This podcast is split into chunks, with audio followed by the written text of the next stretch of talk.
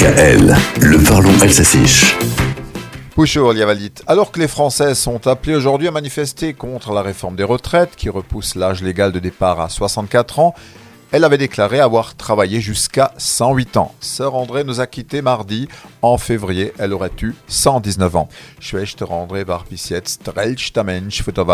C'était la doyenne de l'humanité, doyenne des Français depuis 2017, du monde depuis le printemps dernier. La personne la plus âgée de tous les temps depuis sa compatriote Jeanne Calment.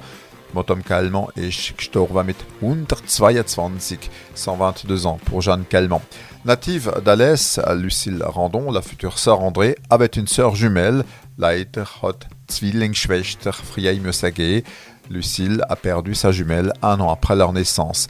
Avant de devenir sœur André, la jeune femme fut gouvernante. Elle est devenue religieuse pendant la guerre. Retraitée officiellement depuis 1975, sœur André aura passé près de 50 ans en institution et Moldersheim. Sa dernière demeure aura été un EHPAD de Toulon où elle a perdu la vue. Mais la tête est restée intacte. Pensez, la vieille dame a vécu deux guerres mondiales, connu la grippe espagnole, vaincu la Covid, mais la lassitude a fini par poindre. Elle voulait se retirer de cette affaire, confiée à la religieuse, un jour. Le bon Dieu l'a exaucé finalement, elle qui lui parlait tout le temps, Sœur André faisait partie du cercle restreint des super centenaires, c'est-à-dire les plus de 110 ans. En France, ce sont à une seule exception des femmes.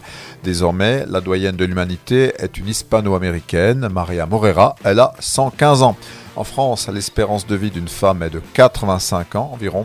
Pisterton akuminit est une phrase qu'on entend parfois. Cette échéance, on ne l'atteindra pas. Jetzt wir zuerst bis 64 geschaffen und das ist schon älter.